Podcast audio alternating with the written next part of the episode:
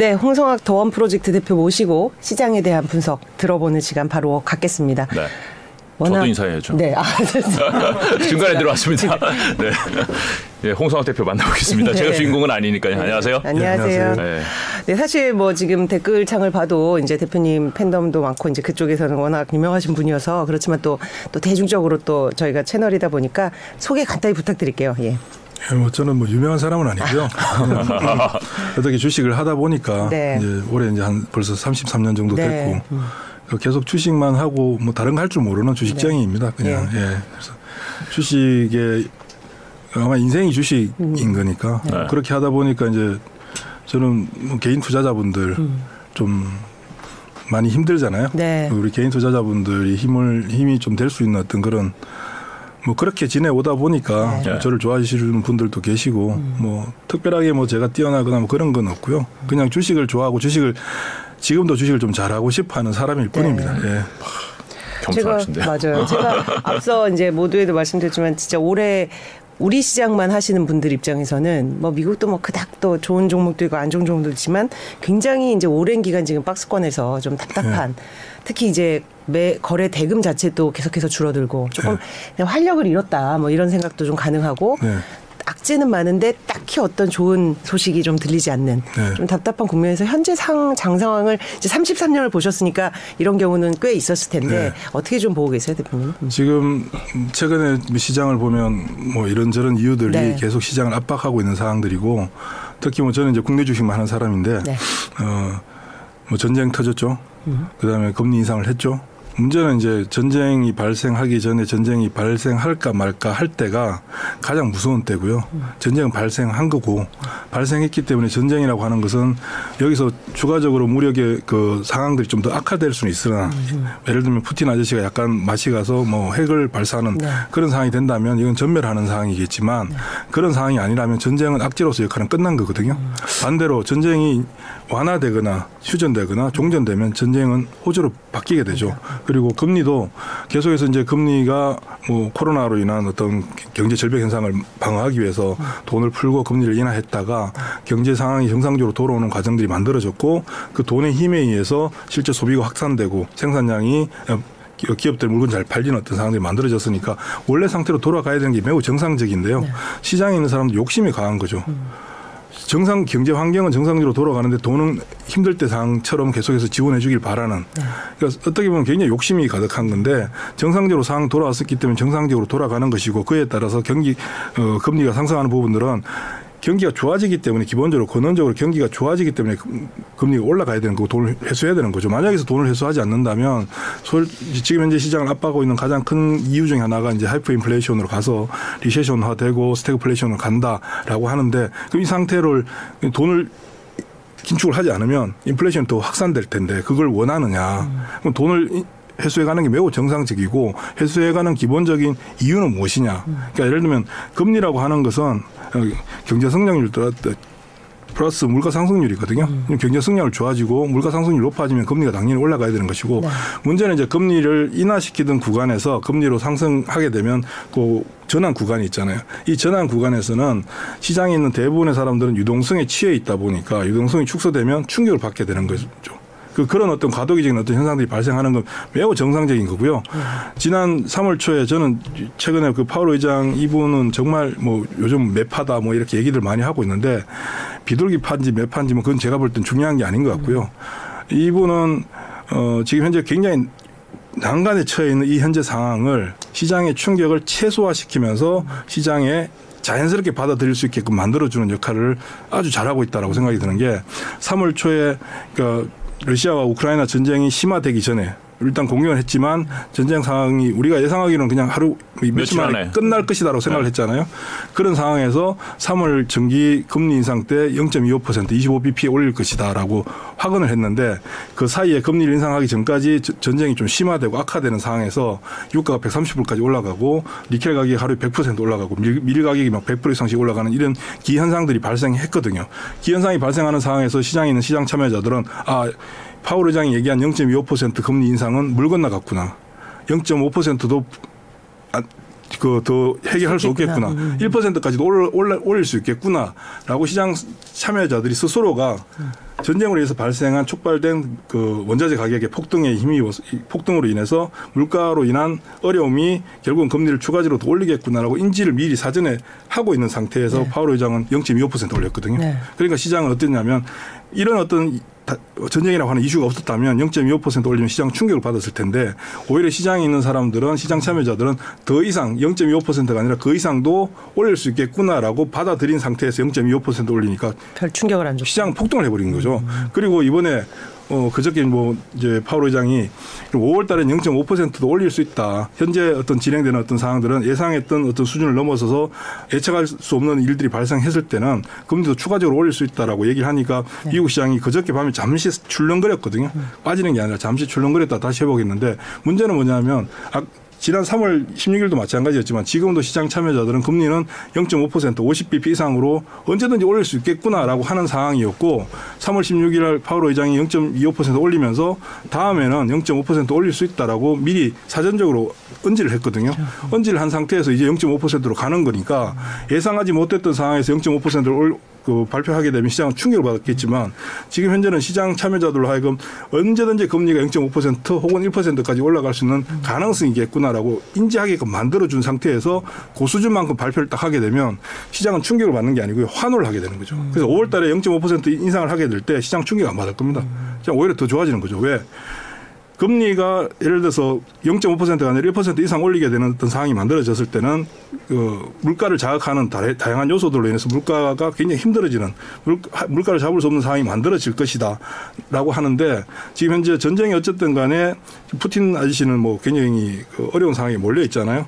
여기서 완화되는 상황으로 가게 되면 현재 그 원자재 가격들은 단기 overshooting했던 부분들이 크기 때문에 음. 전쟁이 완화되는 순간 뭐 WTI 서부 텍사스 유 같은 경우는 80불대로 떨어질 거예요. 기본적으로 수요는 존재하지만 가격은 전쟁으로 인한 단기 overshooting이 발생한 부분들이 원위치로 되는 상황이 만들어지게 되면 물가로 인한 경, 경기의 어떤 뭐 예를 들면 스태그플레이션 최악의 경우 스태그플레이션으로 간다라고 많은 사람들이 생각하고 있지만 그런 상황으로 안 가게 될 것이고 그럼 0.5% 올리게 되면 그 부분들이 아 스태그플레이션이 아니라 경, 경제 상황은 정상적으로 가는구나라고 해서 0.5% 올릴 때 주가는 오히려 상승하게 되는 어. 그런 상황들이 만들어질 거거든요. 전쟁 이슈에 대해서 이제 우리가 이미 시장에 반영돼 있기 때문에 네. 뭐 이거 뭐 해결되면은 이제 그건 호재다 이렇게 네. 생각을 하시는 거잖아요. 네. 근데 처음에 이제 우리가 전쟁이 발생했을 때 며칠 안에 끝날 것이 짧게 끝날 네. 것이다. 근데 이제 길어졌고 네. 뭐 그러면 이제 평화 협상 얘기가 계속 나오고 있는데 네. 뭐곧 이제 마무리되지 않겠느냐 이런 기대가 시장에 분명히 있잖아요. 지금. 근데 이제 여기서 뭐 벨라루스 참전한다는 뉴스도 나오고 있고 뭐 이게 더 장기화돼서 막 몇 달씩 몇 년씩 이렇게 음. 끌게 되는 수도 있. 가능성이 있잖아요. 전쟁은 어차피 네. 그 초기에 러시아군이 침 저기 침략을 해, 그 공격을 해서 네. 2, 3일 만에 끝나지 않은 이후에 네. 이미 장기화되는 가, 음. 과정으로 넘어갔고요. 네. 그리고 3주 전인가요? 2주 전인가 3주 전 월요일 날 어, 러시아군이 우크라이나 원전을 타격한 일이 있었죠. 네. 그게 제가 생각할 때는 전쟁의 가장 정점이었다. 음. 그건 무슨 얘기냐면 원전이라고 하는 것은 굉장히 위험한 음, 그렇죠. 그걸 공격했다는 것은 핵전쟁으로 발, 가, 겠다는 건데 눈에 아무것도 안 보인다 이거죠. 그렇죠. 네. 그러니까 그 원전을 타격을 해서 원전이 파괴된 건 아니지만 원전에 스크래치를 준 것은 언제든지 핵으로 발전할 수 있다 우리는 그를 각오를 하고 있다라는 네, 것을 네. 의지를 보여준 거지 핵으로 가겠다는 건 아니었거든요. 핵전쟁으로 갈 수도 있으니까 원만하게 끝내자라고 하는데 문제는 지금 러시아 러시아는 러시아 푸틴 대통령을 제외한 나머지 모든 아마 대부분의 사람들은 기득권을 제외한 몇몇을 제외한 대부분의 사람들은 전쟁이 끝나길 바라겠죠. 그러겠죠. 그리고 지금 러시아 내부에서도 이미 그 전쟁에 대한 발, 반론들이 계속 네. 생겨나고 있고 러시아 정부는 언론 통제를 통해서 억압을 하고 있으나 네. 이 과거에 크림 반도나 어 조지아를 공격했을 당시 2008년도 러시아가 공격했을 당시랑 지금이 달라진 게 뭐냐면 그때는 SNS가 없던 세상이었고 네. 지금은 SNS가 있는 세상이기 때문에 언론 매체들이 통, 언론 매체를 통제해서 보도가 되진 않겠지만 개인들의 SNS를 통해서 지금 적나라하게 지금 다 알려지고 있는 상황이니까 점차 시간이 지날수록 푸틴 아저씨는 갈, 갈 곳이 없어지는 상황으로 되는 거겠죠. 그러면 결국은 현재 저는 잘 모르겠습니다만 음. 푸틴 아저씨가 원하는 것은 자기가 자연스럽게 욕, 욕 먹지 않으면서 전쟁을 마무리 시켜주는 어떤 역할들을 그쵸. 탈출구를 찾을, 찾아 야 예, 되는데 찾, 찾는데 현재로서는 그 역할을 해줄 수 있는 부분은 중국밖에 없는 음. 것이고 중국이 시진핑 그 총 주석인가요 총리인가요 그분이 나서서 완만하게 우리 여기서 이제 그만하자 해서 어, 전쟁을 평화롭게 끝내는 어떤 그런 어떤 어, 그 베스트 시나리오죠. 예, 그거를 네. 주는 건데 최근에 미국 정부를 보면 그동안 굉장히 미국 중국 기업들에 대해서 제재를 가하고 네. 중국 미국 시장에 상장됐던 기업들 플랫폼 기업들을 상, 장 폐지시키고 하다가 2주 전인가 어느 날 상장을 유예시켜주고 네. 정상적인 거래를 시켜주고 그로 인해서 알리바바가 급등하고 음. 바이두가 급등하는 현상들이 나왔잖아요. 네. 이런 부분들도 어쩌면 미국하고 중국 간에 어느, 어느, 정도 음. 어, 중국이 나서서 네. 러시아를 좀 다독거려 주라라는 어떤 형태로 발전하고 있지 않을까라는 음. 상상도 해볼 수 있는 거겠죠. 음. 이렇게 되는 게 결국은 미국이 나서지도 않고 러시아가 더 이상 타격을 보지도 않고 음. 우크라 결국은 우크라이나, 우크라이나만 피해를 본 거지만 네. 여기서 확전되지 않는 상태에서 마무리되지 않을까. 그런데 음. 전쟁의 상황을 놓고 보면 뭐 저는 군사 전문가도 아니지만 음. 진행되는 상황을 보면 더 이상 발전 전쟁이 더 악화로 가는 어떤 상황들 없어요. 음. 그러면 전쟁이라고 하는 부분들은 1990년도 90년 3월 달인가 8월 달인가 1차 걸프전 터졌을 때랑 2차 걸프전 발생했을 당시에도 전쟁이 조기에 마무리될 것이다라고 했었는데 굉장히 장기화됐거든요. 네. 장기화되면 이제 어떤 현상이 발생하냐면 음. 우리가 2월 말인가요? 2월 말에 그 우크라이나 돈바스 지역에 네. 폭음이 하나 발생했다라고 했을 때 장중에 주가가 폭락했었거든요. 네. 근데 시간이 지나면서 미사일을 몇대 쐈는지 뭐 천 대, 천기 이상의 미사일을 발사했다라고 하는데도 불구하고 별로 뉴스의 중요한 역할들, 음. 중요한 뉴스로 자리 잡지는 않거든요. 소식은 전해지고 있고 우리는 받아들이고 있지만 그냥 폭음이 들렸다라고 했을 당시보다 시장에 있는 시장 참여자들은 음. 받아들인 강도는 현저하게 줄어들어 있는 상황이거든요. 음. 여기서 현저하게 줄어들이는 그러니까 전쟁에 대한 어, 상황들이 둔감해지고 음. 내성이 생긴 상태에서 여기서 더 강한 충격을 줄 수 있는 게 무엇일까 하면 이건 음. 이제는 핵밖에 없는데 네. 과연 핵으로 갈 것인가 상식적으로 음. 그러면 전쟁은 주식시장의 악재로서 역할을 하는 것이 아니라 음. 이제 앞으로는 주식시장이 계속해서 호재로서 역할을 하게 되는 예를 들면 폭격이 가해졌다 해서 시장이 충격받는 게 아니라 음. 폭격이 가해진 게 아니라 뭐 대화를 했다, 음. 완화됐다, 미국 뭐 러시아군들 군인들 내부에서 전쟁하지 않겠다 이런 의견들도 나오고 있잖아요. 음. 이런 것들이 나올 때마다 시장은 우호적으로 받아들이는 상황. 핵만 아니면 호재다. 음. 그렇죠. 이게 이제 종료되는 거니까. 그러면 그동안 이제 30 몇 년 동안 수많은 악재들을 보셨을 텐데 네. 지금 말씀 중에 제가 드는 의문이 그 악재가 계속 되풀이돼서 무뎌서 이제 호재로 가는 그런 변, 변화들을 보실 거 아니에요? 시장은 네. 예를 들면 우리가 보는 예를 들면 어떤 어떤 재료, 악재, 네. 소위 말하는 악재라고 하는 것은 항상 그 악재가 악재로 존재하는 것이 아니라 호재로 바뀌거든요. 네, 네. 금리라고 하는 게 시장에 그 작년부터 계속 시장을 압박하고 악재라고 생각했잖아요. 네. 사실 금리 상승은 주식 시장이 강력한 상승 모멘텀의 기초가 되는 부분이거든요. 네. 금리가 상승한다는 얘기는 경제가, 가 성장한다는 얘기죠. 그렇죠. 어제 미국 시장이 어뭐 저는 매파 비둘기파 용어 별로 좋아하지 않는데 매파적 발언에도 불구하고 미국 시장이 어, 금리 인상을 보는 것이 아니라 경기의 호전을 보면서 상승했다라는 이제 기사 타이틀이 나오기 시작하는데 금리가 상승할 때는 이제 보통 핵심이 뭐냐면 우리가 금리를 인하 금리라고 하는 요소를 딱 놓고 볼 때 금리는 금리를 인상하면 유동성을 축소하니까 시장 유동성이 줄어드니까 수급적인 측면에서 수요가 약화되고 공급이 강화되니까 주가는 빠질 것이다라고 네. 생각을 하잖아요. 근데 금리라고 하는 것을 반대로 놓고 보면 금리가 올라간다는 얘기는 경기가 좋아진다는 것이고 음. 금리가 낮아 내려간다는 건 경기가 나빠진다는 거죠. 네. 그럼 궁극적으로 주식시장의 본질적인 문제는 무엇이냐면 그 주시장의 본질적인 문제는 경기거든요.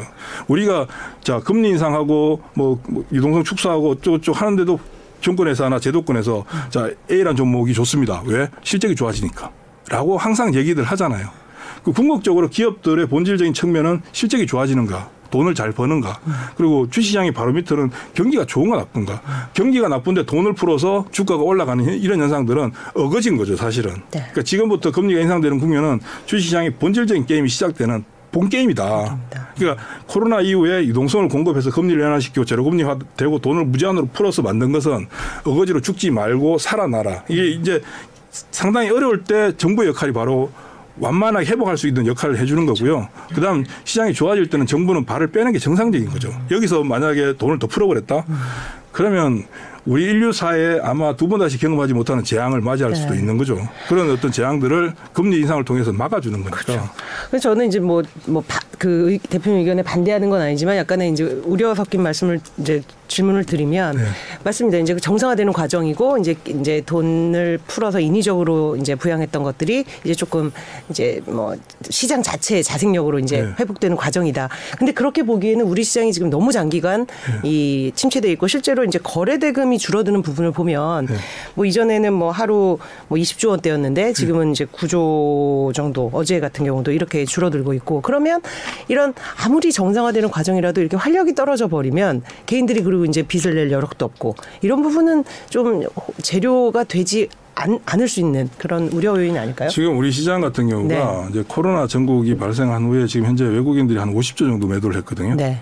그동안 어, 지속적으로 주시장에 그 외국인들의 비중이 한 40% 정도 시가총액의 40% 정도 차지했었는데 음. 코로나 이후부터 외국인들이 지속적으로 매도를 해서 현재 시가총액 비중을 한 31% 정도 가지고 있고 한 50조 정도 매도했는데 이게 왜 매도를 했는가를 놓고 보면 코로나라고 하는 위기 상황이 발생해서 외국인들이 어, 선진국 시장도 위험하니까 선진국 시장도 어려우니까 자금들이 선진국 시장으로 옮겨가는 과정 속에서 이머징 마켓에서 선진국 마켓으로 이제 자금들이 옮겨가는 과정에 이머징 마켓에서 우리나라 시장이 제일 큰 시장이거든요. 그러니까 우리나라 기업들이 좋고 나쁘고의 관계가 아니라 시장 시장 간의 자금 이동이 이루어지는 과정 속에서 외국인들이 매도를 했고 다행스러운 것은 우리 유동성이 한 2,100조 정도 되는데 그 중에 100조 이상이 주시장에 들어와 줌으로써 외국인들의 매물들을 완만하게 소화를 시켜줬는데요. 문제는 이제 지금 다들 뭐 동학개미, 사학개미라고 얘기하고 뭐 전 국민의 삼성전자 주주화 뭐 이런 어떤 과정들을 거치면서 삼성전자에 대한 기대를 하고 많잖아요. 근데 문제는 유동성이 공급되는 과정 속에서는 한계 기업들까지 다 살아나거든요.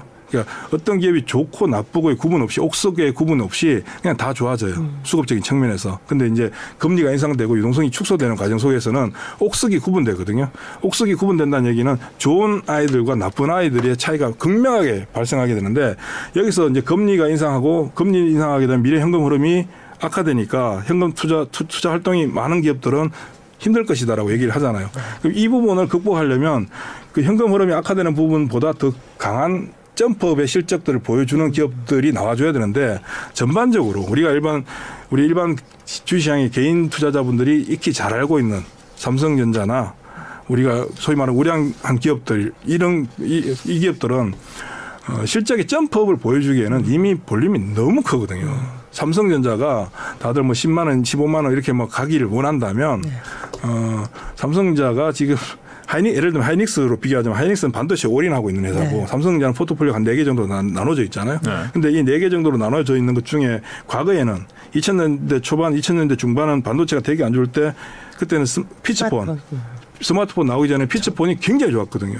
이렇게 다양한 어떤 포트폴리오를 통해서 이겨왔는데 지금은 이제 반도체가 굉장히 좋아지고 있고 판매 가격이 올라가고 있는데 반도체 부분보다 다른 부분이 사실 좋지 못한 상황이 만들어지다 보니까 삼성전자 주가의 모멘텀이 떨어지는 거죠. 반대로 하이닉스 같은 경우는 괜찮아지고 있지만 시장이 금리가 올라가게 되고 옥석이 구분되는 상황 하에서 전반적으로 수급적인 어떤 측면에 외국인들이 본격적으로 들어오기도 힘든 어떤 그러니까 신흥국에 막대한 투자를 해야 된다라는 어떤 분위기가 형성되어 있지 못하고 전 세계 자금들이 다 미국으로 올인되고 있는 상황에서 미국 내 자금들이 다른 국가로 갈 일이 별로 없잖아요. 우리나라 개인 투자자들도 돈을 한국에서 미국으로 가져가는 판에 그럼 수급적으로 기본적인 수급적인 측면에서 우리 시장에 탄탄한 수요 기반을 가져올 수 없는 상황이다. 그럼 이건 무슨 얘기냐면 외국인들 시장에 들어왔다 나갔다 한다는 것은 결국 시가총액 최상단에 있는 종목들 중심으로 들어왔다 나갔다 한다는 얘기인데 시가총액 최상단에 있는 종목들이 움직이지 못한다는 얘기는 지수 지수는 움직이지 못한다는 얘기거든요. 그러니까 지금 다들 주시장에 있는 분들은 항상 주식을 바라볼 때 뭘 보냐면 지수가 몇 포인트냐, 오늘 몇 포인트 올랐느냐, 코스피 3천 가냐 안 가냐 이런 걸 얘기를 많이 하는데 음. 코스피가 3천 간다고 개인 투자자분들이 돈을 벌 수 있고 코스피가 2천 포인트 간다고 개인 투자자분들이 돈을 잃는다는 보장은 없는 거예요. 음. 어떤 종목을 가지고 있느냐가 지수는 중요한 게 아니고요. 지수는 특히나 오히려 지금부터 올, 올해 말까지는 코스피 지수의 어, 상하 제한, 움직임이 굉장히 제한적일 수밖에 없을 거라고요. 음.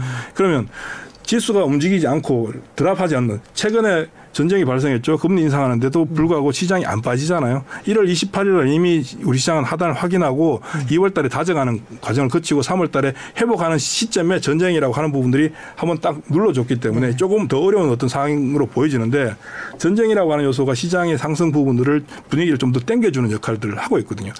주가라고 하는 것은 주가가 빠질 만 빠져야 될 만한 외생 변수들 악재들이 발생할 때 주가는 빠져야 되는 거고요. 올라갈 만한 요인들이 나올 때는 올라가줘야 되는데 지금 전쟁, 금리 인상 우리가 뭐 알고 있는 모든 악재들이 나와주는데도 불구하고 주가가 안 빠지잖아요. 음. 왜안 빠지는가에 대해서 생각을 해야 되거든요. 음. 왜안 빠질까? 그러면 주가라고 하는 결국은 이런저런 전쟁, 기업 실적, 뭐 금리 인상 이런 복합적인 재료들이 결국은 어디에 영향을 주는 거냐면 주식을 가지고 있는 사람들이 팔 건가 말 건가 혹은 현금을 들고 있는 사람들이 살 건가 말 건가를 결정해 주는 요소거든요. 절대적인 행위가 아니라 음. 그러면 시장은 결국은 사자 팔자 사는 사람과 파는 사람의 힘겨루기가 모든 복합적인 요인들의 결정체인데 지금 주가가 악재가 발생하고 주가 빠질 만한 요소들이 발생했는데도 주가가 안 빠지는 이유는 무엇이냐? 팔 사람이 없다는 얘기예요. 음. 왜? 이미 지난 1년 동안 굉장히 지루한 구간들을 거쳐오고 팔 사람 다 팔았다. 음. 팔수 있는 사람들은 현재 예를 들면 우리가 신용 신용 거래 레버리지를. 쓸 때 반 주가 빠질 때 반대매매 나가잖아요. 네. 반대매매 이미 다 끝났거든요. 1월 28일 기준으로 반대 매매는 다 나왔고요. 그다음 추가적으로 쭉 강, 반강제적으로 주식을 팔 수 있는 물건들은 별로 없는 상황이고 그리고 이미 개인 투자자분들 중에서는 팔 수 없는 가격의 주식을 들고 있는 분들이 상당히 많아요. 그러니까 지금부터 동감합니다. 지금부터 주가가 30% 40% 올라오더라도 네. 내 본전에 도달하지 못하기 때문에 네. 이미 이미 포기하고 있는 상황이거든요. 주식을 주식에 대한 기대를 가지고 있는 상황이면 주가가 좀 올라올 때 주가를 누를 수 있는데 네. 지금은 전쟁이 아니라 전쟁 할아버지가 나오더라도 음. 사람들이 안 팔아요. 음. 왜? 팔 수가 없거든요. 내가 산 가격은 예를 들면 셀트리온 같은 거 35만 원에 샀는데 셀트리온 지금 10만 원에 어떻게 팔아요? 이러면 그러면 결국은 어떻게 하냐면 음. 내 자식한테 물려주지 뭐. 네. 언젠간 오르지 않겠어? 음. 라는 생각을 가지고 이미 포기하고 있고 포기하지 않은 사람들은 팔 물건을 안 가지고 있고요. 오. 그리고 시장이 굉장히 위험한 어떤 위기 상황들이 만들어지다 보니까 시장이 좋을 때는 주식을 개인 투자자분들이 주식을 굉장히 공격적으로 사거든요. 음. 공격적으로 사기 때문에 물리는 상황이 만들어지는데 지금은 상황들이 굉장히 악화되니까 주식을 사는 데 있어서 굉장히 신중해요. 신중에 신중을 더하기 때문에 주식을 사서 잘 안 불려요. 올라가진 않는다 치더라도 사서 드랍 현상들이 안 나타나죠. 그러니까 주가 시장을 압박할 만한 요소들이 별로 없어요. 아. 외국인들은 이미 시장에 주식을 팔 만큼 팔아놓은 상태고 국내 기관들 자금이 있음에도 불구하고 눈치를 보고 있는 중이고 개인들은 팔 주식은 없고 이미 또 팔아놨던 부분들로 인해서 현금 현금들은 상당히 많아요. 이 새로운 정왜 어, 시장이 네. 하단에서 더 떨어지지 않는가 그 요인을 한번 생각을 아. 해봐야 된다. 여기가 rock bottom이라는 얘기를 네, 네, 그렇잖아요. 네. 오 신기해. 그러면 올해 이제 뭐 저희 전문가들 여러 번 모시면 다 이제 의견들이 또 뭐 글로벌 증시가 낮다, 국내 증시가 올해는 낮다. 대표님은 물론 국내 증시만 하고 있다고 네. 하셨지만 올해는 또 국내 증시에 좀 강한 반등 시점 뭐 이런 것도 좀 예상하고 계신 거 있어요? 뭐 반등 시점은 잘 모르는 네. 거고요. 네. 어, 궁극적으로 금리가 인상되는 국면이 네. 소위 말해서 시장에서 가장 많은 돈을 벌 수 있는 기회를 주는 시장인데 네. 문제는 절대 다수가 같이 벌지 못해요. 네. 유동성이 공급될 때는 절대 다수가 다 벌어요. 특히 그때는 누가 제일 잘 버냐면 주식을 가장 모르는 분들이 가장 좋은 성과를 내는 시, 네. 기가 네. 유동성이 공급되는 시기거든요. 음. 근데 유동성을 유동성을 해소해 가고 긴축되고 음. 그다음에 기업들 간의 옥석이 구분되는 이런 구간에서는 대중돈 돈 벌기가 되게 힘들어져요. 음. 왜냐하면 종목이 올라가는 종목 그러니까 전체 종목이 100이라고 가정을 하면 음. 올라가는 종목은 30도 안 되거든요. 대신 음. 지지부진한 종목 50 이상 될 거고요. 네. 그냥 이렇게 속절없이 흘러내리는 종목도 음. 한20 정도 나올 거라고요. 음. 근데 문제는 올라가는 종목이 한 30도 안 되는 이들 종목들은 일반 개인 투자자분들이 잘 알기가 쉽진 않죠. 삼성전자는 아니란 말씀이군요. 네. 삼성전자 제한적으로 딱 묶여 있는 네. 거고요. 예를 들면 제가 이런 말씀 드리면 좀 몰, 몰매를 맞을 수 있을 것 같은데 네. 삼성전자 주주가 현재 500만 원이라고 하잖아요. 네. 삼성전자 주가가 올라가려면 삼성전자 주주가 한 200만 개인 주주가 한 200만 원으로 줄어들어야지 올라가지 않을까. 네. 왜냐하면 삼성전자를 사는 수많은 개인 투자자분들이 특히 젊은 층분들이 삼성전자 사서 장기 투자할 거야라고 해놓고 음. 주가가 조금 올라가면 몇백 원 올라가면 팔고 음. 몇백 원 빠지면 사거든요. 이 행위를 지금 현재 1년 반째 이어지고 있는 상황이기 때문에 소위 말해서 그냥 삼성전자는 investing을 해야 되는 종목인데 음. 투자를 해야 되는 종목인데 삼성전자를 가지고 trading을 하고 있어요. 근데 500만 명이 그 중에 10%만 잡아도 50만 명이 매일 사고 판다고 가정을 해보자고요. 네. 삼성전자 주가가 올라갈 수 있겠느냐, 내려갈 수 있겠느냐, 못 올라가고 못 내려가는 거죠. 음. 어떤 그렇다고 삼성전자를 주가를 뭐 drop시킬 만큼의 어떤 대외 변수가 나오느냐 그, 이것도 힘들 아니고. 것이고 음. 삼성전자를 엄청나게 밀어붙일 만한 엄청난 자금과 호재성이 호재성 재료가 지금 현재 나올 수 있느냐 그것도 아니죠. 외국인이 들어오면 가능. 그렇죠. 외국인도 지금 현재는 삼성자를 어쨌든 가지고 있을 만큼 가지고 있는 것이고 음. 그리고 미국 시장이 워낙 좋으니까 삼성자를 대체할 만한 다른 종목들도 가지고 있는 것이고 애플 같은 경우 훨씬 더 좋잖아요 움직임이. 네. 그런 측면을 놓고 본다면 삼성전자는 어차피 제한적인 움직임이고 음. 움직임 하에 있을 것이고 삼성전자가 제한적인 제한적인 어떤 움직임 하에 있다면 코스피 지수 안 움직인다는 얘기거든요. 코스피 지수 안 움직이는데 기업들 상장된 회사들 중에서 실적이 좋아지는 애들은 주가가 올라가요. 네. 왜?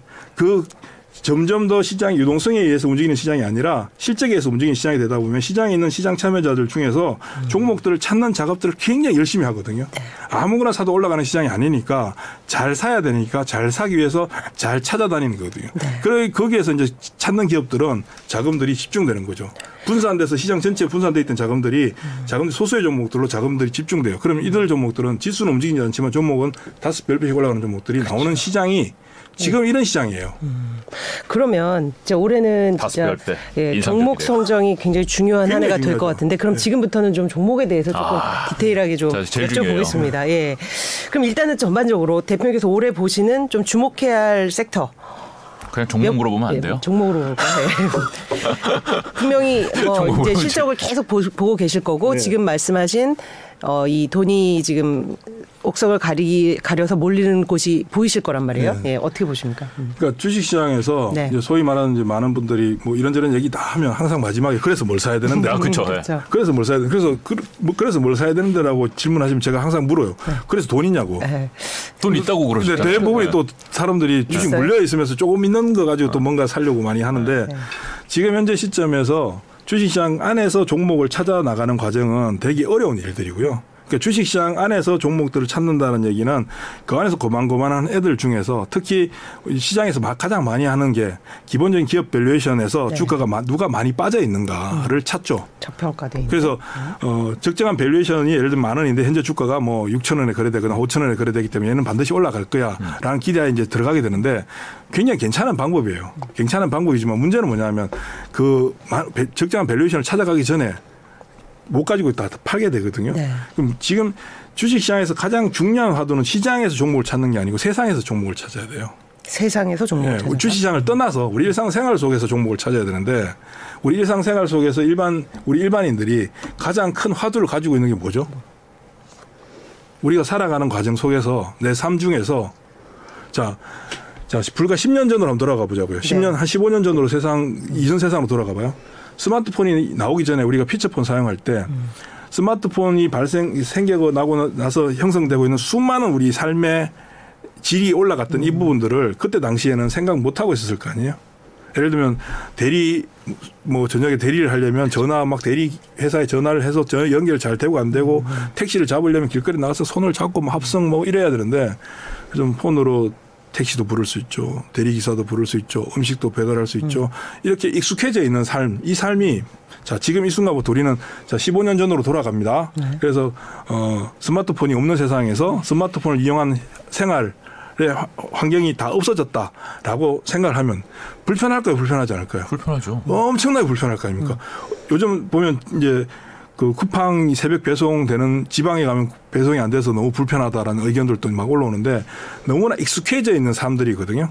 세- 우리가 살아가는 과정 속에서 익숙해져 있는 이 부분들이 이게 과연 내 삶에 얼마나 큰 영향을 미치는가에 대해서는 생각을 잘 안 하고 있는데 나도 모르게 생활 이 환경 속에 녹아들어 있거든요. 자, 우리 주변에서 불과 한 3년 전만 3년 전으로 돌아가 보면 어, 2018년, 17년 정도 되면 우리 길거리에서 차들이 돌아다닐 때 테슬라 가끔 한대 모델 S가 보이면 와 테슬라다 그랬죠. 이랬거든요. 외국 뭐 홍콩이나 동남 뭐 다른 나라 가면 테슬라 깔려 있었거든요. 근데 길거리에 테슬라 한 대가 보면 엄청난 거 뭐 람보르기니 보는 것처럼 막 놀라운 어떤 막 사진 찍고 이랬는데 지금 어떤가요? 많아졌죠. 그냥 깔려 있잖아요. 네. 별로 놀라지 않잖아요. 네. 근데 테슬라만 있나요? 뭐 현대 아이오닉도 그렇죠. 있고 뭐 기아 EV6도 있고 뭐 포르쉐 타이칸도 있고 이게 점점 점점 더 어떻게 되냐면 점점 내 주변에 전기차를 가지고 있- 있지 않던 사람들도 점점 전기차를 가지고 있는 사람들이 늘어나서 전기차가 전기차를 가지고 있는 사람들 간의 커뮤니티가 늘어나고 있잖아요. 아직도 전기차 그러면 우리가 일상생활 속에서 전기차가 이미 보급될 만큼 보급됐느냐 아니면 지금부터 훨씬 더 많이 보급될 것인가를 주식시장을 떠나서 한번 생각을 해보면 훨씬 더 많이 보급될 거 아닌가요? 그럼 이쪽은 되는 거거든요. 이, 이- 이런 산업은 되는 거거든요. 경기가 좋든 나쁘든 금리를 올리든 내리든 전쟁이 나든 안 나든 이쪽은 되는 거잖아요.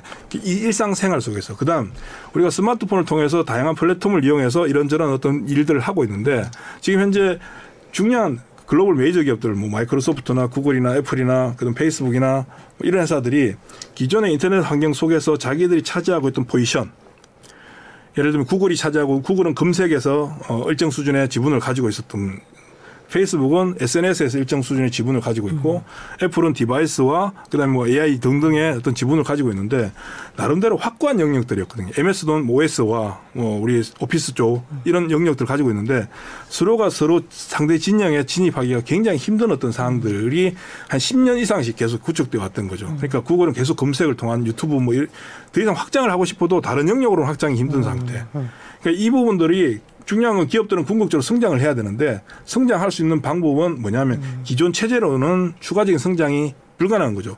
기업의 목적은 성장이고 네. 우리나라 네이버와 카카오도 마찬가지듯이 기업의 궁극적인 목적은 성장인데 어떻게 해야 성장할 수 있을까라고 해서 나온 게 메타버스거든요. 이거 뭐냐면 판을 기존의 판을 엎어서 음. 판 안에 정비를 새로 하겠다는 것이고 우리도 일상생활 속에서 아직까지 뭐 메타버스가 친숙하거나 내가 안 하면 안 되는 어떤 상황까지는 아니죠. 그, 그 얘기는 무슨 얘기냐면 이제 시, 아주 시작 단계에 놓여 있다. 시작 단계에 놓여 있으니까 이, 이 부분의 비즈니스가 앞으로 어떤 식으로 발전할지는 아는 사람이 없다는 얘기.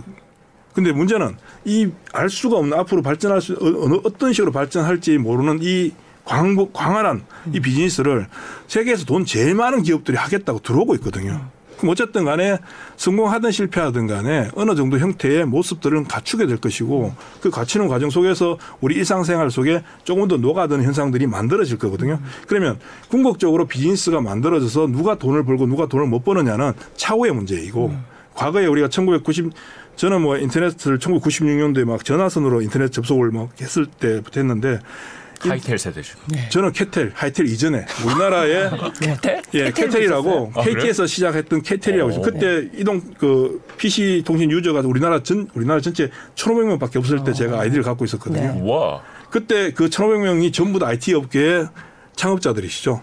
저는 그냥 찌그러져 있는 거고. 음.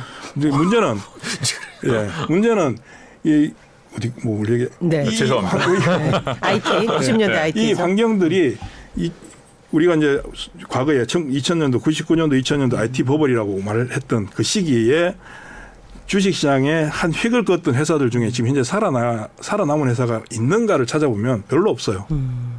문제는 그런 광풍이 불고 나서 제대로 된 회사들이 나타나서 그때 이제 다음 나타나고 네이버가 나타났죠. 미국에서도 알타비스타, 넷스케이프, 뭐 라이, 라이코스, 라이코스 음. 야후. 야후. 하다가 결국 구글이 그 이후에 나타나서 네. 구글이 장악을 한 것처럼 지금 메타버스라고 하는 부분들도 누가 먼저 한다고 해서 성공한다는 보장은 없어요. 누가 진정한 메이저가 될지는 아직은 알 수는 없으나 문제는 이게 그냥 단순히 중소 업체들, 작은 기업들 혹은 개인들이 덤벼들어서 이 판을 만들겠다라고 한다면 가다가 소멸될 수도 있겠죠. 중추적인 역할을 해주는 사람이 없으니까. 근데 현재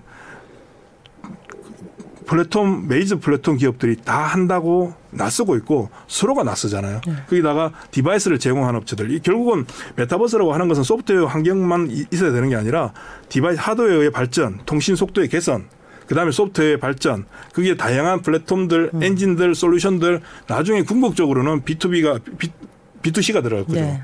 우리가 일상적으로 생각하는 쿠팡도 메타버스 안에 들어갈 것이고 이런 환경들이 구축되려면 상당한 시간이 요하게 되는데 이게 발전을 할 것인가 안 할 것인가를 우리가 주식시장에서 주가의 관점에서 보는 것이 아니라 세상의 관점에서 놓고 본다면 대부분의 사람들이 아 일정 수준은 발전하겠네라는 생각들을 할 거 아니에요. 여기에 답이 있는 거죠. 음. 그러니까 주식에서 소위 말해서 뭐 주식에서 얼마서 뭘 샀는데 대박 났다더라, 대박 났다 이런 거는 그냥 운에 의한 것이고 과거 중추적인 주식시장의 어떤 큰 획을 걷는 상황들이 나올 때는 저는 뭐 90년 89년 12월 12일부터 주식시장에 들어왔는데 네. 그때부터 지금까지 보면 시장에 큰 획을 걷는 상황은 세상의 변화가 발생할 때 주식시장에 변화가 발생했었거든요. 음. 그 외에 세상의 변화가 매일같이 나타나는 것도 아니고 1, 2년마다 바뀌는 것도 아니고 큰 메가 소위 이제 이게, 이게 메가 트렌드라고 할 수 있는 부분인데 메가 트렌드는 보통 10년에 제 경험에 10년에서 한 15년 정도 만에 한 번씩 나오더라고요. 이런 mega trend가 나올 때 이 mega trend에 내가 편성을 할 때는 그 중추적인 시장에서 형성되는 엄청난 정말 광풍의 시세를 내 걸로 만들 수가 있는데 그때 그거를 단순하게 그냥 주식시장의 관점에서만 놓고 본다면 아 쟤는 너무 비싸 valuation으로 측정이 안 돼 valuation으로는 얘기할 수가 없어 오히려 얘들이 더 싸. 라는 관점으로 사람들이 그쪽에서 중심에서 벗어나서 자꾸 외곽으로 옮겨가거든요. 외곽으로 옮겨가다 보니까 시장 중추적인 역할을 하는 종목을 가지고 있는 사람들은 항상 시장에서 소수에 불과했던 거죠. 그래서 주시장은 항상 소수만이 돈을 벌고 다수가 돈을 잃는 그런 세상인데 그럼 지금 현재 시점에서 바로 그런 소수들이 소수들은 자리를 잡고 있는 거거든요. 이 소수의 소수들이 돈을 버는 어떤 시장은 올해 내년까지 계속 이어질 거라고요. 음. 현재 상황은 특히 이제 지금부터 시장은 언제부터 언제가 굉장히 위험해지는 시장이 오느냐 하면 연준에서 인상하던 금리를 자 금리 인상 동결합니다. 그리고 이제부터 금리 인하하겠습니다라고 할 때 주식시장에서 떠나야 돼요. 어, 경기가 굉장히 그때부터는 음. 그러니까 지금부터는 앞으로 이제 5월달 지나고 올해 연준이 금리 여섯 번 인상 추가를 한다 했잖아요. 금리를 인상할 때마다 인상폭이 커지 너무 커지는 건 좀 위험하지만 음. 적절하게 올리 인상을 하면 시장에 있는 사람들이 아 연준이 경기가 좋다라고 얘기를 해주는구나라고 확신하고 주식을 더 사게 되는데요. 네. 그러다 인상하던 금리를 자 상황이 나빠져서 금리 동결합니다 하면 음. 아 경기가 맛이 가는구나라고 음. 생각해서 금리 인할 때마다 주가가 폭락해요. 그 지금은 금리 인상 시기 초기에 전환 국면이니까 시장 참여자들은 금리 인상은 악재다라고 생각을 하는데 조금 더 지나면 올 하반기로 가면 갈수록 금리 인상은 호재로 작용하게 되고요. 내년도 가서 내년도 내년 상반기나 내년 하반기에 만약에 금리가 동결되는 어떤 상황들이 만들어진다. 이때는 주식 앞도 뒤도 쳐다보지 말고 일단 팔고 시장을 떠나야 돼요. 그때까지는 지금 현재는 계속 밀고 가야 되는 상황이에요. 예. 앞도 뒤도 떠나죠. 그냥. 예. 아 근데 이제 메타버스 전기차 얘기를 하셨는데 예. 이제 이 대세죠. 대세는 당연히 대세죠. 근데 되돌아 보면은 테슬라도 굉장히 오래 힘든 시간이 있었잖아요. 네. 그리고선 최근 몇 년간 이제 음. 반짝 터졌던 거고. 앞으로 더 터지겠죠. 어, 그러니까. 예. 지금 내가 이제 뭐 메타버스든 전기차든 지금 들어가서 10년을 이걸 들고 있어. 아니요, 10년 들고 있을 만큼의 네. 우리는 뛰어난 능력을 갖고 있지 못해요. 네. 저 저도 그렇고 세상이 10년 후에 어떻게 바뀔지 어떻게 알겠습니까? 그런데 저 같은 경우는 어, 올해 혹은 내년도까지 세상이 특, 뭐 특별하게 변화가 예상하지 못했던 변수들이 나올 수 있느냐. 그러니까 1, 2년 정도는 예상을 해볼 수가 있는데 10년까지는 알 수가 없는 거고요. 네. 예를 들면 지금 이제 뭐 2차 전지 같은 경우가 실질적으로 수치 수치화 시켜서 이게 얼마만큼 좋아질 것인가를 우리가 생각을 해봐야 되는데 네. 일반 내연기관 자동차 같은 경우는 2017년도, 2018년도에 어, 전 세계적으로 그 1억 대 가까이 팔렸거든요. 이제 그리고 나서 이제 2019년도, 2020년도에 자동차는 이제 신차가 발생돼 발, 발표되고 3년 정도 페이스리프트하고 3년 정도에 또 새 차 뭐 새 모델이 나오잖아요. 이런 과정들을 통해서 한 2년 정도 차 차를 많이 팔리고 나면 한 2년 정도 정체됐다가 또 많이 팔리고 하는데 2018년도가 잘 많이 팔렸다가 2020년도에 팔려야 되는데 코로나가 발생한 거죠. 그래서 전, 전체적으로 전체 전 세계 1년에 판, 판매되고 있는 자동차의 대수가 9천만 대에서 8천만 대 정도라고 하는데 자, 2025년 이후 2030년까지 이제 모든 자동차 회사들이 탄소 배출권 때문에 궁극적으로 전기차를 생산해야 되는 상황으로 가는 것이고 기존에 나온 차들은 어쩔 수 없이 가는 거겠지만 신규 생산 내연기관 자동차를 생산할 수 있는 한계점 2030년까지 그러니까 지금부터 한 7, 8년 남은 거죠. 8년 후면 내연기관 자동차는 다 없어진다. 그러면 음. 연간 판매되는 출하되는 자동차 대수가 뭐 9천만 대로 가정을 하면 9천만 대가 모두 전기차로 바뀔 때 전기차의 보급률은 100%가 되는 거겠죠. 그럼 지금 현재 시점에서 지금 현재 출하되는 전기차의 어, 비중이 전체 자동차 생산량, 출하되는 자동차에서 몇 퍼센트 차지하고 있는가 하면 음. 지금 현재 7% 정도 되고 있거든요. 그러니까 보통 이제 침투율이 몇 프로 정도 될 때까지 네. 새로운 새로운 산업이 태생해서 태생해서 그 산업의 몇 퍼센트 정도까지가 가장 높은 성장을 보이느냐 하면 보통 10%에서 12% 정도까지 침투했을 때가 가장 엄청난 상승을 보여주는 그런 주가예요. 예, 주가. 네. 그다음 예를 들면 10%에서 12% 넘어서서 15% 20% 정도 가게 되면 네. 그때부터는 세상의 모든 사람이 사람들이 이 산업이 좋구나 해서 누구나 다 참여하게 되거든요. 그러면 그때부터 뭐가 생기냐면 경쟁이 치열해지는 거죠. 소위 말해서 태동하는 산업에 초기에 발생할 수 있는 고생은 했겠지만 고생 후에 낙이 오는 이 덕을 온전히 가져가던 상태에서 무한 경쟁 체제로 가게 되거든요. 네. 그러니까 앞으로 전기차 시장은 한 2년 정도 후가 되면 무한 경쟁 체제로 가면서 실질적으로 마진율은 계속 떨어지고 판매는 늘어나겠죠. 그러면 그때 가서 일반 투자자분들은 전기차 판매량이 이렇게 늘어나는데 왜 주가가 왜 빠지지?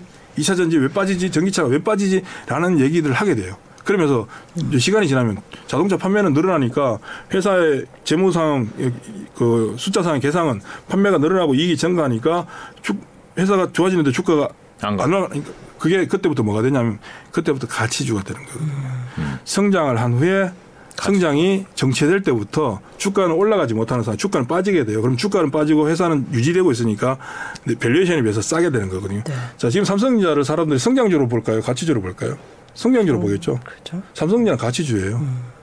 가치주죠. 삼성전자는 가치주예요. 배당도 많이 주고. 삼성전자는 내부 잉여 현금이 200조가 넘잖아요. 음. 자산 가치도 엄청나게 높아요. 그러면 현재 자산 가치는 매년 뭐 올해 예상이 60조 정도 영업이익 발생한다고 하는데 이익이 발생하는 만큼 내부 잉여 현금이 더 증가할 거 아니에요. 자산 가치는 그러니까 소위 말해서 성장을 볼 때 ROE라고 하는 지표를 보는데 분모가 자산이고 분자가 이익이에요.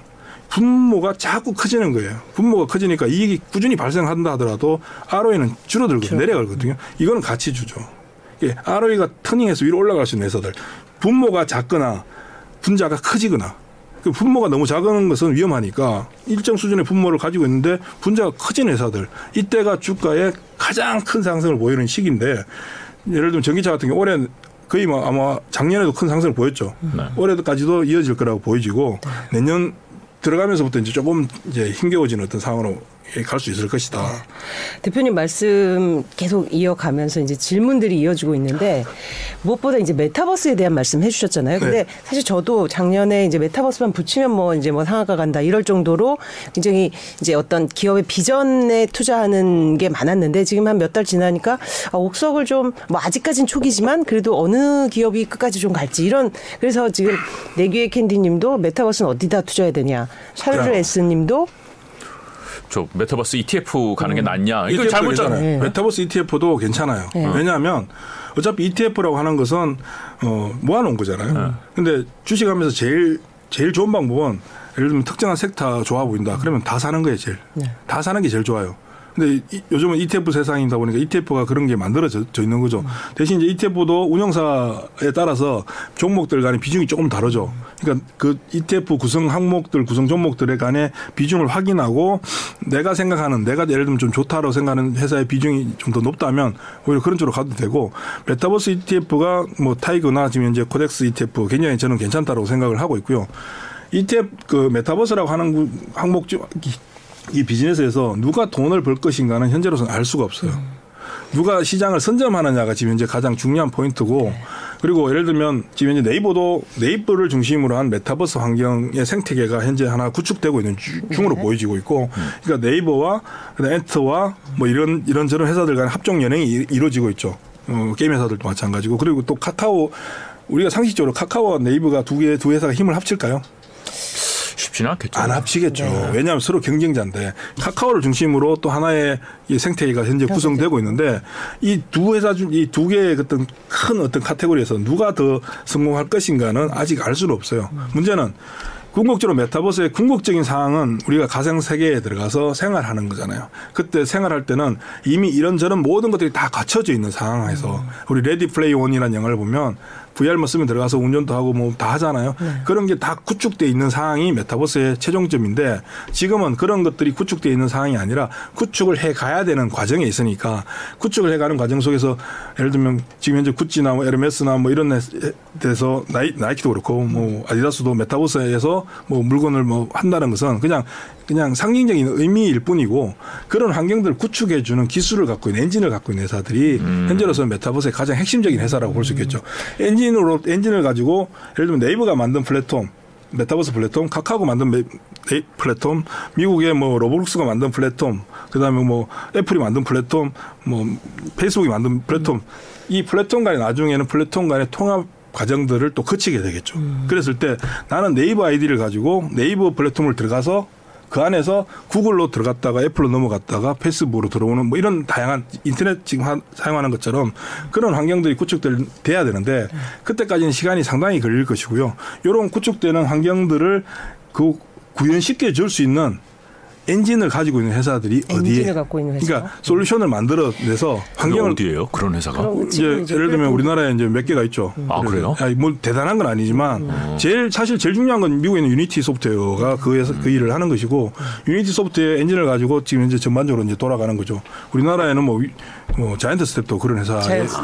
그다음 위지윅 스튜디오도 그런 회사고 덱스터도 그런 역할을 하는 것이고 음. 최근에 이제 뭐 알체라 뭐 이런 회사들도 한 전체 솔루션을 가지고 전체 통으로 다 만들어가는 게 아니라 엔진들 중에 한 영역들을 이제 커버해가는 회사들이 있으니까 이런 회사들이 모여지게 되면 엔진으로서 역할들을 하게 되겠죠. 그 이게 이게 플랫폼화 이게 플랫폼으로 넘어가는 과정 속에서 솔루션 솔루션 역할을 하는 거니까 이 결국 플랫폼은 네이버나 카카오나 음. 네이버가 지금 현재 제페토가 미국의 로, 블록스를 넘어선다라고 하잖아요. 음. 일 사용 평균자가 지금 벌써 1억 5천 명에서 지금 벌써 3억 명까지 넘어선다고 하니까 결국 이런 플랫폼들을 좀 더 자연스럽게 편안하게 구현시켜 줄 수 있는 역할들을 하는 회사들이 실질적으로 현재로서는 음. 메타버스의 가장 핵심적인 회사라고 할 수 있고 이게 플랫폼이 구축돼서 안에서 자유롭게 만들어지게 되면 그때부터는 B2C와 관련된 회사들이 이제 음. 실질적으로 메타버스 관련 주들이 되겠죠. 네. 그럼 그 지금 이 구현시킬 수 있는 이 메타버스 기술에 해당하는 것도 반도체로 이제 대입을 해놓고 본다면 우리는 이제 삼성전자, 하이닉스 이것만 보지만 사실 뭐 장비라든지 뭐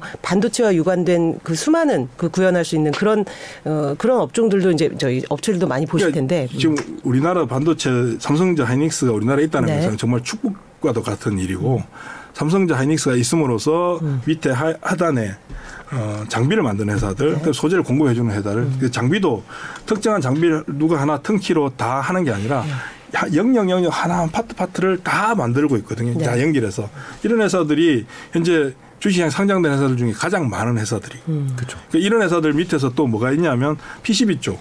그러니까 전자산업이 발전하게 되면 기본 백단에서 PCB에 기판. 예, 그 녹색 기판 있잖아요.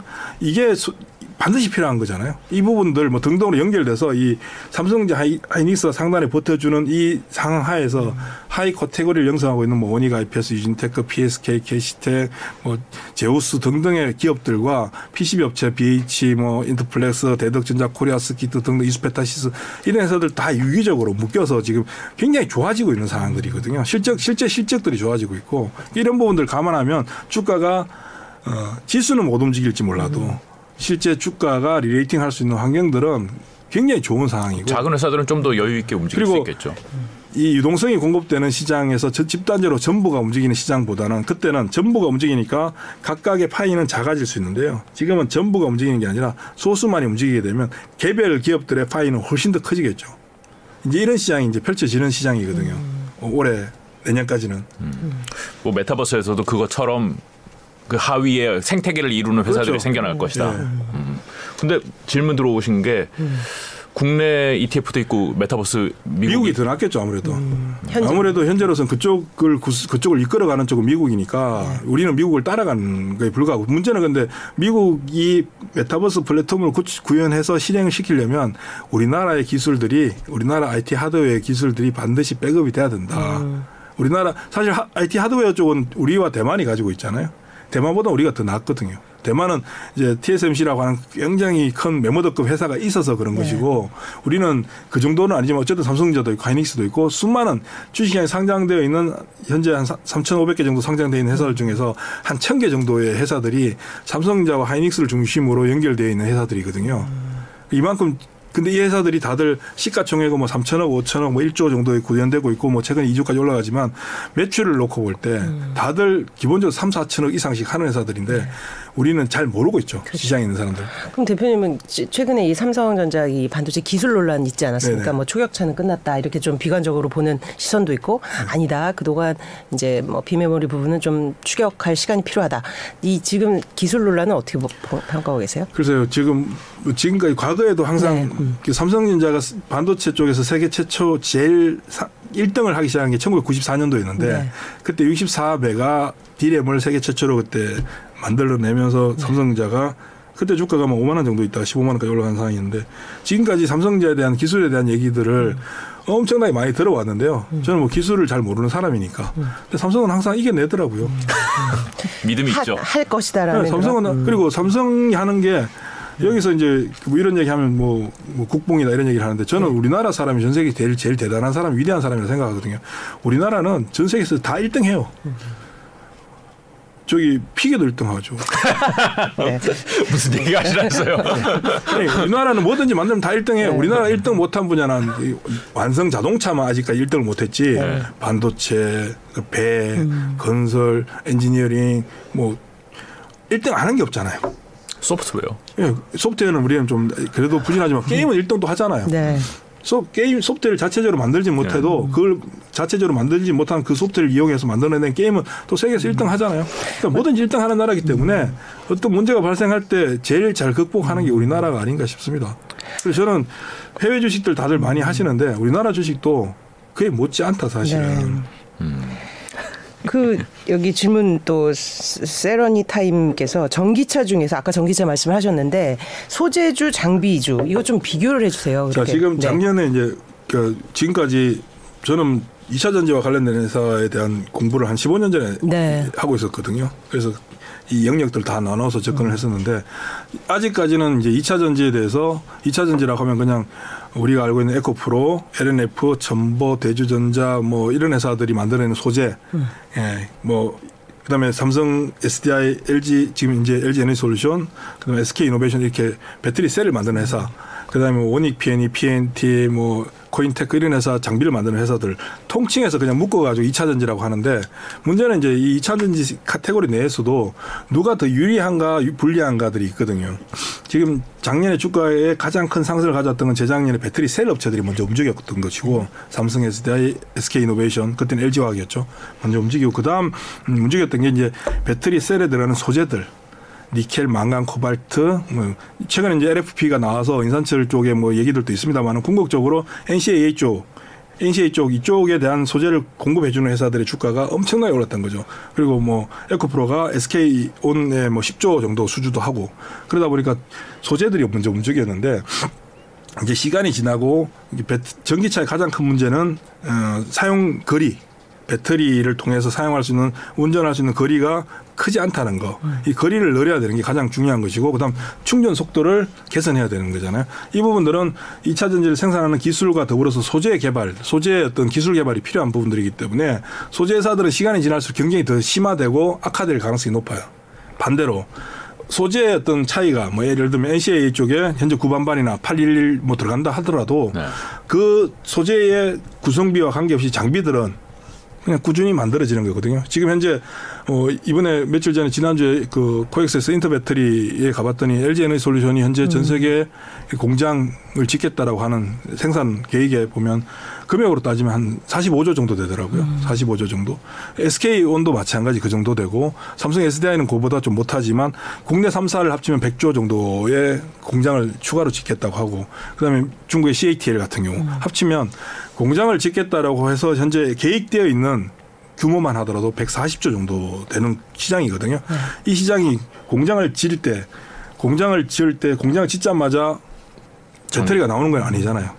공장을 질 때 가장 먼저 뭐가 필요하냐면 일단 땅. 을 확보해야 되는 것이고 땅을 확보하면 외형을 지어야 되는 것이고 그 안에 장비 배터리를 생산할 수 있는 장비가 들어가야 되잖아요. 네. 장비를 놓고 그다음 소재를 가지고 믹싱해서 배터리를 만들어내는 거죠. 그리고 자동차에서 공급을 하는 거니까 우선순위를 놓고 보면 우리가 2차 전지 생산하는 배터리 업체들이 생산하는 공장의 땅을 가지고 있는 땅 주인을 만나서 그 땅을 내가 먼저 알박기로 살 수 이거는 아닌 것이고 네. 그러면 그 공장의 땅에 공장을 짓고 나서 제일 먼저 들어가는 생산 라인 이 라인에 해당되는 기업들을 우리는 관심을 가져야 되는 거죠. 이게 네. 장비거든요. 근데 이 장비들이 사실 최고의 기술들은 일본과 독일이 갖고 있었는데 근자에는 배터리 완성 셀을 만드는 회사 중에 세계에 가장 앞서 나간 회사들이 우리나라에 있다 보니 우리나라 중소기업들의 그 장비 기술들이 세계 최고급에 도달한 어떤 그런 상황이고 궁극적으로 우리나라 기업들이 일본 기업들 제품들도 많이 써요. 독일 것도 쏘고 하지만 궁극적으로는 장비적 장비라고 하는 부분들은 이 지속적인 에이스 뭐 이런 것들도 필요한 부분들이거든요. 그렇죠. 네. 아무래도 우리나라 기업들이 유리한 거겠죠. 음. 이런 회사들이 음. 문제는 이쪽 시장의 볼륨이 크진 않아요. 음. 볼륨은 소재 쪽이 월등히 크죠. 왜냐하면 공장을 만들어 놓고 나면 그 라인에서 소재를 투입해서 배터리를 계속 생산하는 거니까 음. 장비는 한 번 들어가면 끝이잖아요. 맞아요. 들어가서 새로운 공장 증설하거나 라인들을 바꿀 때 추가적으로 들어가게 되는 게 장비인데 문제는 지금 현재는 장비가 들어가야 될 시기다. 음. 이게 반도체랑 똑같네요. 그렇죠. 반도체 장비주도 한 번 싹 갔다가 그래서 한참 힘들었다가 원래 또 원래 그러거든요. 이제 반도체도 소재 쪽은 음. 마진율이 박하고 음. 장비 쪽은 마진율이 영업이익률이 높거든요. 음. 영업이익률이 높은 이유가 한 번 받고 나면 몇 년 동안 또 혹한기를 보내야 되는 것이죠. 그러니까요. 그리고 생산업체에서 기술 개발을 통해서 라인을 새로 바꾼다든가 정설을 통해서 생산량을 늘려야 될 때 그때 장비가 들어가는 것처럼 2차 전지도 마찬가지인데 지금 현재 2차 전지의 가장 가장 중요한 분야는 장비예요. 이번에 그 가서 봤더니 어, 2차 전지 소재를 가, 생산하겠다고 하는 기업들 제가 가서 이렇게, 이렇게 질문을 해봤더니 네. 음. 자기들은 생산량, 생산 캐파를 이만큼 늘리고 싶은데 음. 문제는 이 생산할 수 있는 장비를 못 구해서 지금 못 생산 캐파를 못 늘리고 있다. 그래서 그러면 웃돈을 더 주고 장비를 더 비싼 가격에 사와서라도 하면 되지 않느냐. 웃돈을 더 줘도 못 구합니다 지금. 음. 그 정도 상황. 그래서 지금 현재 보면 몇몇 회사들은 매출이 올해 두 배씩 점프하는 회사들이 나와요. 이런 회사들 주가는 안 올라가느냐? 당연히 올라가죠. 문제는 회사들이 너무 작다 보니까 혹은 잘 알려지지 않았다 보니까 대중들이 잘 모르다 보니까 모르고 지나갈 뿐인데 어, 떤 것들이 있어요? 물론 뭐 이게 뭐 추천이거나 이런 건 아닌데 모르니까 저희도 예를 들면 뭐 원익 P&E도 있고요, 네. PNT도 있고요, 음. 그다음에 아모린텍도 있고 대보 마그네틱 같은 회사들도 있고 음. 이쪽은 다 좋아지는 거니까 음. 그다음에 뭐 턴키를 주로 하는 하나기술 같은 경우도 있고 음. 문제는 이 작년에 그 소, 소재들이 막 올라갈 때는 소재들이 올라갈 때는 소재는 계속 사용될 거니까 앞으로 생산 캐파 생산량이 엄청나게 늘어날 것이다. 이 부분이 시장에 있는 사람들이 이제 알고 그리고 그런 부분들 때문에 주가가 올라가니까 유명해졌잖아요. 주식시장에 있는 지금 수많은 개인 투자자분들이 에코프로 BM을 모르는 분들 계실까요? 뭐 LNF 모르는 분들 계실까요? 다 알죠. 얘네들도 10년 전에는 사람들이 몰랐던 주식들이에요. 그렇죠. 아니 3년 전만 해도 몰랐어요. 네. 네. 저는 제가 한 10년 전에 아. 그 공부했던 회사들이다 보니까 네. 그러니까 몰라요. 주가가 막 올라오고 시장에서 이제 핫해지고 외국인들도 사러 들어오고 국내 기관들도 사러 들어오고 주가가 서너 배씩 올라가니까 아 이런 회사가 있구나라고 하는 것일 뿐이지 사실 그런 회사들이 굉장히 다양하게 있거든요. 근데 찾기가 힘들 것이고 찾는 게 귀찮을 수도 있고. 주식 우리나라 주식 시장에 있는 많은 주식 투자자분들 뭐 제도권에 있는 펀드 매니저들도 마찬가지고 애널리스트들도 마찬가지고 뭐 정보사 브로커도 마찬가지고 개인 투자자분들도 마찬가지인 게 어, 깊이 있게 안 파고 들어가거든요. 그냥 넓게 확장을 시키거든요. 네. 예를 들면 2차전지 관련주 회사 이름만 알면 돼요. 무슨 무슨 테마주 회사 이름만 알면 돼요. 그 회사가 뭐 하는지 어떤 역할을 하는지에 대해서 깊이 있게 안 들어가요. 왜? 들어가면 머리 아프거든요. 어차피 뭐 그죠. 어차피 뭐 망간이 뭐뭐 뭐 어떻게 네. 쓰이지 모르거든요. 네. 그래서 그러다 보니까 핵심적인 회사들이 음. 좋은 가격에 자리 잡고 태동하는 그 시기를 다들 놓치게 돼요. 음. 근 반면에 좀 더 깊이 있게 들어가는 사람들은 지금 현재 굉장히 좋은 상황인 거죠. 작년에도 좋았고, 재작년, 재작년에도 좋았고, 올해도 좋았고, 저는 뭐 계속 시장이 좋다고 생각하는 사람인데 평생이 좋았거든요. 네. 왜냐하면 주가 주식 시장이 오르고 내릴 때마다 영향은 받죠. 네. 시장이 안 좋으면 나도 힘들고 시장이 좋아지면 좋아지는데 단순히 시장이 나쁘기 때문에 나쁜 게 아니라 나쁠 때는 좋은 회사들을 좋은 가격에 내가 마음껏 편입할 수 있는 기회들이 생기는 것이고 그런 후에 시장이 터닝을 하게 되면 내가 편입했던 그런 애들이 가장 먼저 선두에 나서게 되는 네. 그런 과정들을 펼치니까 결국 시간이 지나면 수익률은 시장보다 월등히 좋아지거든요. 이런 과정들을 우리 개인 투자자분들이 그냥 오늘 뭐 한 종목을 사서 뭘 볼까? 추천 종목 뭘 사야 되나요? 이게 아니라 우리 세상 세상이 가는 방향에서 아 세상이 이렇게 가고 있구나. 그럼 이 가고 있는 이 세상에서 그 그와 관련된 비즈니스를 하는 회사들은 어떤 회사들이 있을까? 그, 그 회사들을 좀 압, 압축하고 그 회사들 중에서 경쟁력, 특히 기술 경쟁력. 동일한 어떤 제품을 생산하는 기업들이 많으면 많을수록 별로 안 좋은 것이고 음. 동일한 기술을 가지고 있는 회사, 제품을 생산하는 회사가 하나 혹은 두 개라면 얘네들은 굉장히 좋은 거죠. 이런 회사들이 그 과거에 어떤 어떤 패턴을 보여왔는가 그리고 현재 거래처들과 어떤 관계를 가지고 있는가 등등을 조금 더 공부해 나가면 단순히 시장의 지수가 좋다 나쁘다에 대한 어떤 관심들을 이제 안 가지게 될 거예요. 음. 마지막으로 그 주로 이제 섹터별로 말씀해 주셨는데 이제 지금 시점으로 보면 이제 reopening 주 얘기 굉장히 많이 네. 하잖아요. 네. 아, reopening 얘기 안 했네요. 이게 사실 이미 충분히 반영됐다. 네. 어? 그래서 이제 충분히 올랐다. 근데 지금 지금 사기에는 좀 선뜻 손이 안 간다 이런 얘기도 있고 아니다. 이 reopening의 기대치는 우리가 지금 생각하는 것보다 훨씬 더 그동안 이제 오랫동안 억눌려 있었으니까 어떻게 보세요? 보통 이제 손이 안 갈 때 주식을 사야 되는 아, 게 그래요? 맞고요. 일반적으로 손이 안 가는 이유는 어, 우리가 주식시장에서 주가를 항상 보다 보면 바닥이라고 하는 가격을 다 보잖아요. 또 차트를 통해서도 보게 되고 바닥을 확인하고 주가가 한 20% 30% 올리면 올라오면 그때부터 부담스러워서 잘 안 손이 안 나가게 되는데 네. reopening 같은 경우는 이제 코로나 때문에 나빠졌던 회사들의 실적들이 정상적으로 돌아가는 과정이니까 기저 효과가 발생하는 거죠. 음. 기저 효과에 의한 주가 상승은 이미 작년에 나타났었어요. 여행주들도 그렇고 화장품들도 그렇고 그럼 지금 현재는 단순히 기저 효과에 의해서 숫자들이 정상적으로 돌아오는 과정 속에서 증가율이 얼마 정도 되는가 이게 포인트가 아니고 reopening 정상적으로 돌아오는 과정 속에서 누가 현금을 가장 빨리 흡수할 수 있을까? 이게 가장 핵심적인 건데 자 지금 이제 reopening과 관련돼서 그 시장에서 얘기하고 있는 게 여행주, 항공주 그리고 화장품, 뭐 엔터테인먼트 이렇게 여러 가지 카지노 뭐 이렇게 네, 있잖아요. 네. 여기서 가장 가장 빨리 현금을 소위 말해서 땡겨온다. 음. 누가 가장 먼저 땡겨오느냐 하면 네. 카지노? 카지노인데 카지노인데 카지노 현금 방식이 왜말 그대로. 근데 카지노는 볼륨이 네. 볼륨이 막 무한적으로 막 늘어날 수 있는 환경은 일단 못 되는 거잖아요. 네. 지금 현재 가장 현금을 끌어올 수 있는 좋은 기업들은 엔터주들이죠. 음. 엔터주. 음, 일단 공연을 바로 시작해 버리면 현금이 바로 들어오잖아요. 그동안 못했던 근데 화장품 같은 경우는 만약에 정상적으로 돌아오려면 여행을 더 다니면서 이것도 사고 저것도 사고 다 사고 난 후에 이제 화장품을 사볼까라고 생각할 수 있는 부분들이니까 아무래도 속도는 느리겠죠. 여행주도 마찬가지죠. 여행주도 지금 현재는 여행 상품 내는 순간 매진돼 버리잖아요. 항공주도 마찬가지고. 근데 문제는 항공주나 여행 여행사 같은 경우는 티켓의 한계점이 있는 거죠. 자, 그렇죠. 사람들이 사, 사러 들어온다고 해서 비행기를 타겠다고 표를 끊는다고 해서 갑자기 항공편을 그렇죠. 100편, 1000편으로 늘릴 수는 없는 거잖아요. 그러니까 실적의 턴이 나타, 나타난다 하더라도 한계점이 딱 봉착돼 있으니까 시간이 지나야만이 더 좋아지겠죠. 네. 근데 이- 이 여행 엔트 같은 경우는 공연은 그렇죠.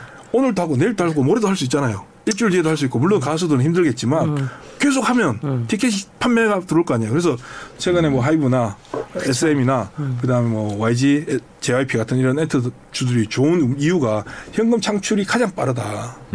물론 이제 최근에 SM 뭐 회사 지분 인- 인수 네. 인계 과정에서 뭐 유상증자 어떤 얘기들이 나오면서 주가가 좀 저하되긴 하지만 어, JYP나 그 YG 엔터, 하이브 같은 경우는 일단 팬덤들을 가지고 있는 회사들이고 공연 지금 오- 온라인 공연만 해도 뭐 그냥 하루 만에 매진돼 버리는 그런 상황들인데 돈 제일 잘 들어오지 않겠어요? 네, 현금을 빨리 지금 직접 할수 있는 속도전이다. 네, 네, 그러니까 얘네들이 가장 먼저 움직일 것이고 그 다음에 이제 볼륨 한 캐파가 정해져 있는 회사들은 시간이 걸리는 거죠. 여행주와 그 항공사들 항공주는? 같은 경우는 캐파가 정해져 있으니까 시간이 좀 더 걸리는 거고. 네. 그렇네요. 명쾌하네요. 네. 그러게요. 확실히 보이는데요, 뭔가가. 네, 질문 드릴 게 너무 많은데 네. 시간이 벌써 한 시간이 됐어요. 아, 그래요? 너무 시간 너무 진짜 너무 빨리 지났어요. 네, 지금 뭐 이 시청자들 반응도 아 너무 이게 이제 이 insight에 감사하다 이제 저도 어제 몸살이 나서 네. 몸살이. 네, 오늘 뭐 거의 사실 그 일어나지도 못했는데 아이고야. 네, 겨우 나왔는데 또 네. 하니까 또 하네요. 아니 근데 진짜로 최근에 저희가 이 프로그램 하면서 굉장히 우울한 얘기가 많았었는데 네. 오늘 되게 희망적이네요. 말씀 네, 듣고 나니까. 그러니까 어떤 악재가 네. 왜 갑자기 무뎌지다 호재로 변하는가 이런 부분 그리고 아까 바닥에 대한 그 판단 기준 여러 가지가 도움이 많이 됐던 것 같습니다. 어, 다시 모시고 또 네. 조금 더 디테일한 얘기를 더 여쭤봐야 될 것 같아요. 일단 네, 오늘은 오늘은 또 여기서 마무리해야 될것 보내드려야 될 것 같습니다. 같고요. 네. 오늘 말씀 감사합니다. 잘 들었습니다. 고맙습니다.